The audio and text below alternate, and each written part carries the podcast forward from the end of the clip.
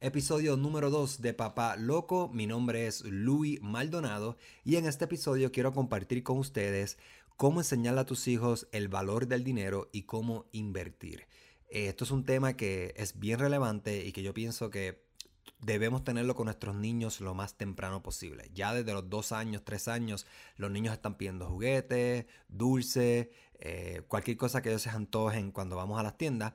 Y esa es una oportunidad perfecta para explicarles a ellos cómo se logra esa acción, que es a través del uso del dinero, no solamente el dinero físico, sino el dinero digital o el, o el crédito, debería decir y enseñarles que el dinero no solamente se utiliza para gastar, también se utiliza para invertir. Y eso es algo que no todos los padres hacen y no es una educación que no todos los niños reciben.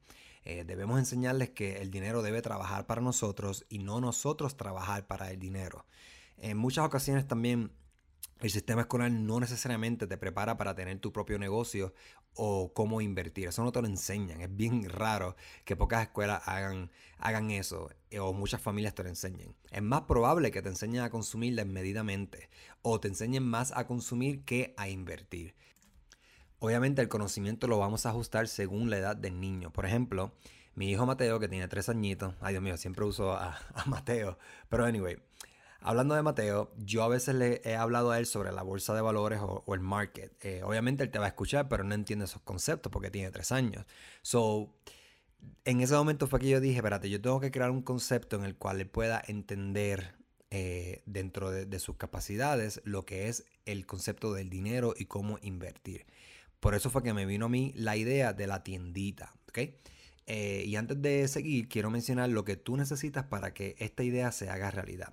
Lo primero que necesitas conseguir es Real Play Money, que lo venden en Amazon. Yo voy a poner el link, así que no se preocupen. Eh, mientras más real el dinero sea, que se parezca obviamente al dinero real, pues mejor es.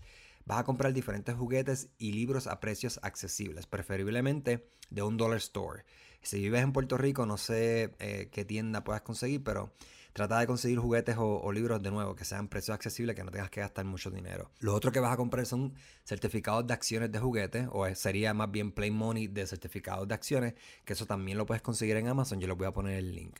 Eh, cuarto paso, vas a construir un sign de la tiendita y ahí puedes ponerle el nombre que tú quieras. Yo voy a decir la tiendita, pero de nuevo, eh, cuando tú creas el concepto le pones el nombre que tú desees.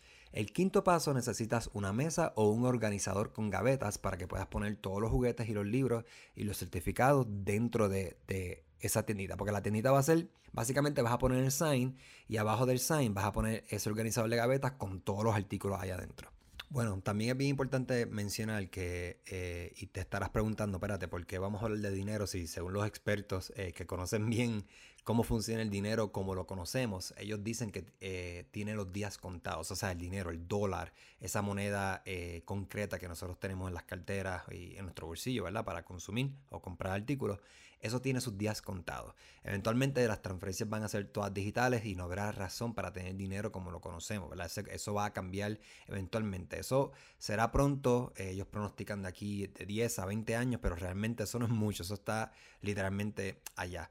Pero de todos modos debemos comenzar con lo más sencillo eh, y enseñarles de manera concreta, que es lo que los niños entienden mejor. Los niños entienden mejor el concepto concreto y luego entienden el concepto abstracto, pero no pueden entender el, abstracto si primero no le enseñas el concreto. Por eso es que es bien importante primero enseñarles con dinero que ellos puedan palpar, que puedan oler y que puedan eh, agarrarlo con sus manos. Eh, bueno, una vez tengas todos los materiales, compraste los juguetes, libros y certificados y el, y el Play Money, vas a comenzar a establecer las reglas de la tiendita. Y estas son las dos reglas que vas a tener para la tiendita. La tienda abre solamente una vez a la semana, preferiblemente cualquier día del fin de semana, viernes, sábado o domingo, a la hora que tú quieras. Eso es cuestión de preferencia. Eh, y dos, vas a establecer un valor por cada tarea o cada cosa que los niños hagan, desde tareas domésticas, higiene personal y tareas que normalmente son voluntarias.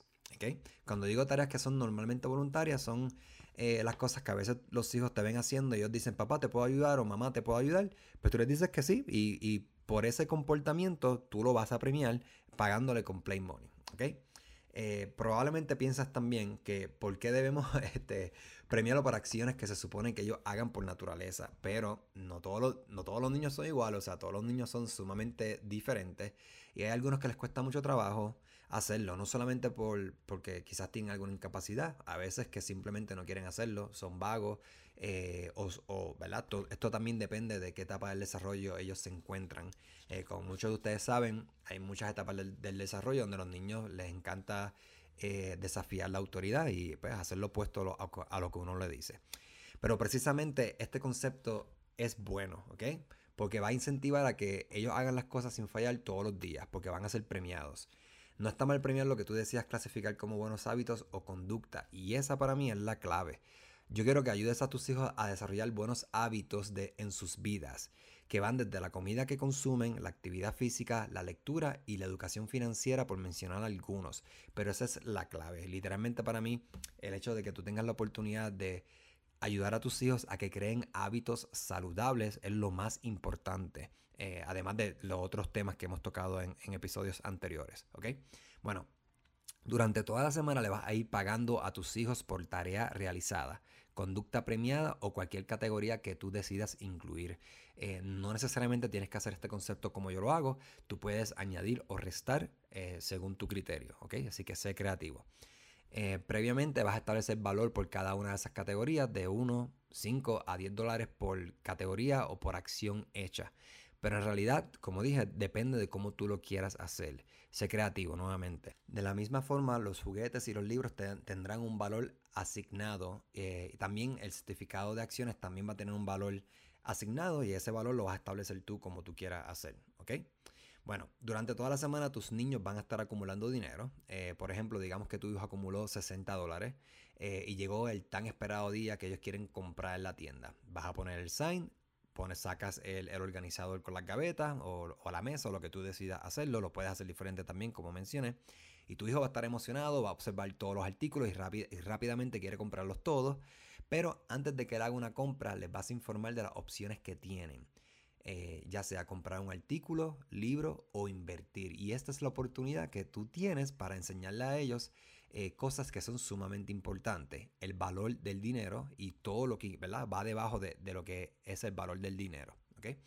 Eh, por ejemplo, Quizá él quiere un artículo que no puede comprar porque es muy costoso. Ahí tú le vas a enseñar el, valor de ahorrar y que puede esperar para comprarlo luego. O sea, que él puede postergar gratificación. Eso es algo que todos debemos aprender a hacer. También le vas a enseñar a que no gaste el dinero sin pensar de manera impulsiva. Y está bien, mira, está bien complacerse de vez en cuando. O sea, no estoy diciendo que, que uno no deba comprarse o darse el lujo, como decimos en Puerto Rico, comprar las cosas que tú quieras, sí lo puedes hacer, pero lo que yo, yo quiero es no enseñarle necesariamente a los, a los niños a que lo único que sepan hacer con el dinero es consumir desmedidamente. Eso es lo que nosotros no queremos. la idea es mantener un balance. Bueno, también le podemos ofrecer la oportunidad de invertir en conocimiento en vez de placer. La compra de libros es mejor que juguetes, eso sin duda. Eh, y no importa, aunque el libro sea de cuentos, esto le ofrece a ellos el conocimiento de comprensión de lectura, o sea, le ofrece herramientas que realmente ellos pueden utilizar, que eventualmente las pueden traducir a generar ingresos y a tomar decisiones informadas y más inteligentes. Eh, recuerda que la manera en que tú lees los libros con los niños no solamente es leerlos, luego de tú leer el libro tú le vas a hacer preguntas a los niños y le vas a tratar de desarrollar el pensamiento crítico. Por ejemplo, los vas a poner en posiciones donde le vas a preguntar, por ejemplo, ¿qué tú harías si fueras el protagonista? ¿Qué hubieras hecho diferente? Eh, además de las preguntas sencillas para tú comprobar si entendió la lectura, le puedes hacer ese tipo de preguntas. Pero anyway, eso sería, eso lo puedo profundizar en, otro episodio, ¿ok?